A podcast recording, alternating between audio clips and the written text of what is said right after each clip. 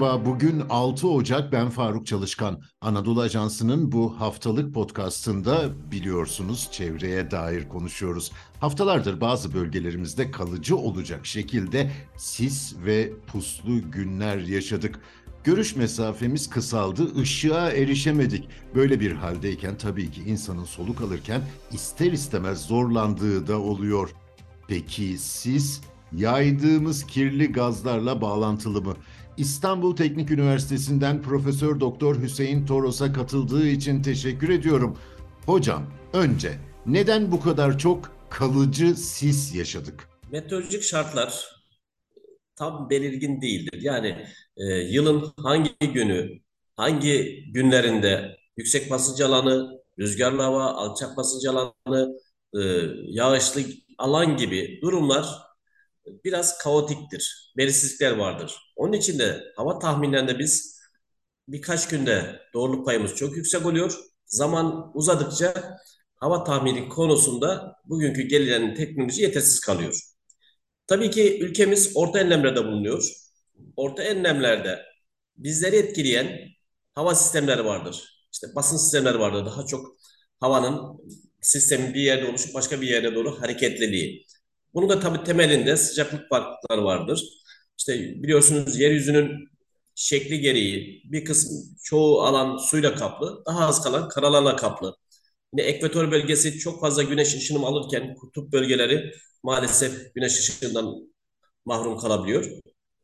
Tüm bunlar bir araya geldiği zaman hava bir yerden bir yere doğru hareket ediyor. Bu hareketliliği de topografyanın da son derece etkisi var ve bu topografik şartlara bağlı olarak diye bütün etkilere ki burada okyanus akıntıları da son derece önemli. Okyanusun içinde de su akıntıları var. Su akıntılarıyla beraber ciddi anlamda enerjinin taşınımı söz konusu.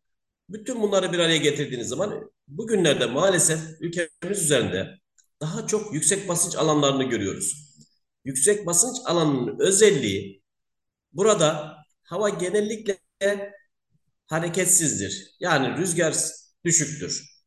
Hava genelde yükselici hareket yapar. Yüksek basınç alanında daha az yapar. Yükselemez hava. Bilhassa bulunduğumuz bölgelerde yeterli su kaynağı varsa, atmosferde havada nem varsa tabii ki havadaki su buharı yoğuşabilir.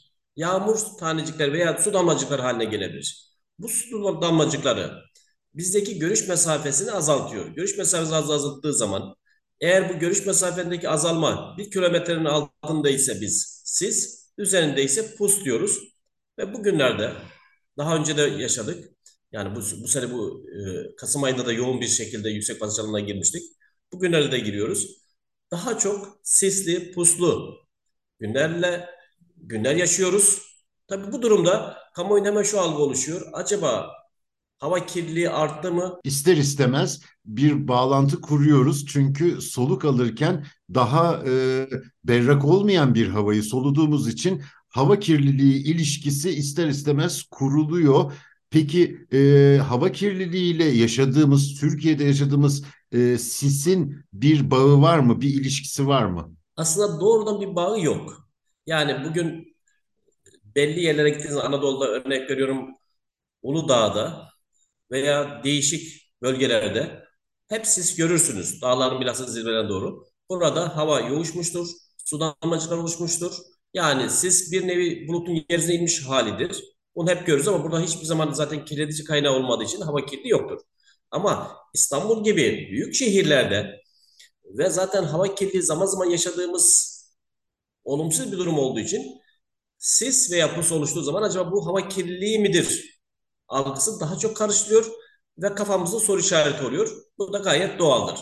Peki Türkiye'deki hava kirliliği durumu hakkında meteoroloji uzmanlarının tespitleri var mı? Yani hangi insan faaliyetlerinin e, bunda rol oynadığını düşünüyorsunuz? Şimdi sadece Türkiye değil tüm dünyada bilhassa sanayileşme ile beraber yani 1800'lü yıllardan itibaren fosil yakıtları yer altında milyonlarca yıldır birikmiş olan e, fosillerin yani kömürün, petrolün gelişen teknolojilerle beraber çıkarılmaya başlaması, çıkarılan fosil yakıtlarıyla beraber daha çok enerji üretilmesi, daha çok enerji üretilmesiyle beraber teknolojinin gelişmesi, gelişen teknolojilerle beraber fosil yakıtlarına daha kolay ulaşım, beraberinde üretim, üretim sonucu esnasında da bol miktar atmosfere kirleticinin çıkmasından bahsediyoruz. Ülkemizde tabii ki e, diğer ülkelerde olduğu gibi araç sayısı günden güne artıyor.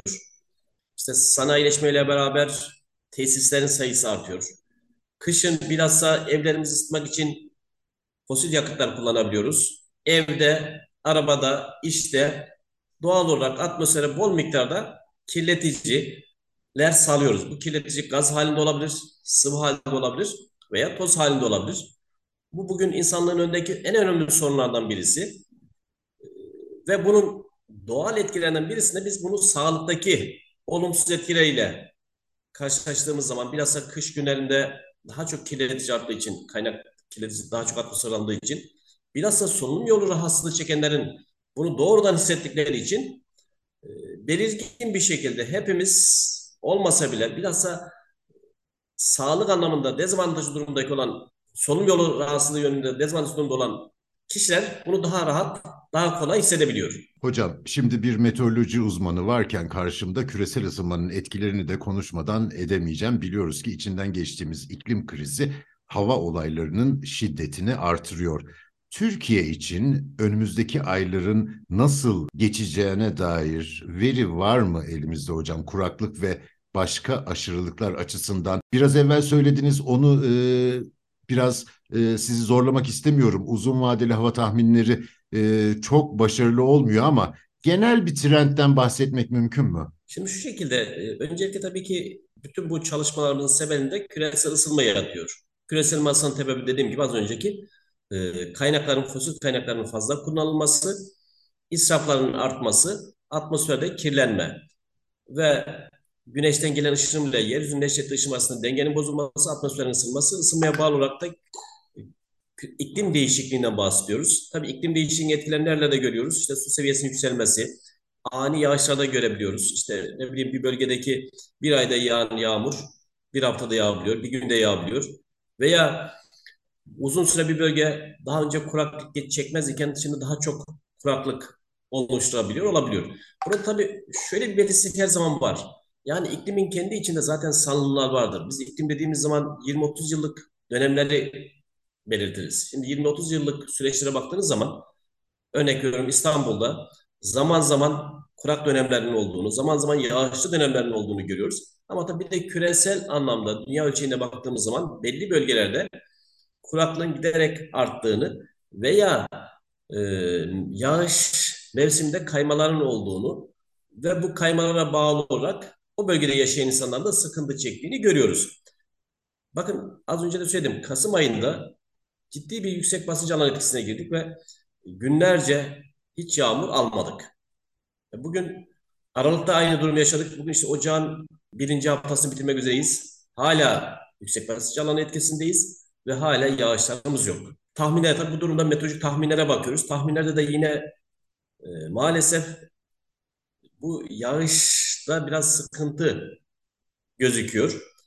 E, ümit ederim ocağın ikinci haftasından sonra daha fazla yağmur, yağış alırız. Kar olabilir, işte yağmur olan fark etmez. E, aksi takdirde tabii ki sıkıntılar hepimiz e, sıkıntılara baş başa kalacağız ve sıkıntıları çekmeye başlayacağız. Uzun vadede dediğim gibi tahmin etmek gerçekten çok zor. Çünkü etkileyen, birbirinden fazla etkileyen parametre söz konusu. Ama bugünlerde biraz bu tür yüksek basınç etkili olduğunu ve olacağını görüyoruz. Burada tek çözüm kalıyor. Tamam meteorolojide uzun vadeli tahmin yapamıyoruz. İstanbul örnek veriyorum yağışının yüzde on beşini Aralık ayında alıyordu. Yüzde on üçünü Kasım ayında alıyordu. Bu yağışlar alamadı. İşte yüzde on on birinde Ocak ayında alıyor. Ve Ocak ayında ilk günlerinde yağış olmadığını yine görüyoruz. Ee, bu durumda kaynaklarımızı daha verimli nasıl kullanabiliriz'e doğru gitmek gerekiyor. Çünkü yağış etkileyen çok fazla parametre var ve bizim şu anda onun üzerine etkimiz pek yok. Oluşabilecek ortamlara göre kendimizi hazırlamamız gerekiyor. Bu durumda biraz riskli bir durum var. Yağışlar biraz e, maalesef az gözüküyor bugünlerde veya gözükmüyor. var olan kaynaklarımızı nasıl kullanabiliriz? Bunun üzerine yoğunlaşmamız gerekiyor diye düşünüyorum Faruk Bey. Yani e, öncelikle bir tasarruf e, rejimine geçme zorunluluğunu Kasım ve Aralık'taki yağış performansından anlıyoruz herhalde.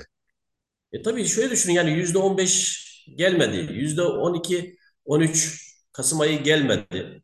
İşte Ocak ayındaki yüzde on birin şu anda tam gelip gelmeyeceğini biliyoruz ama bugünlerde en azından yüksek basınç alan etkisindeyiz. Yağışsız bir dönemdeyiz. Yağışsız dönem devam ediyor.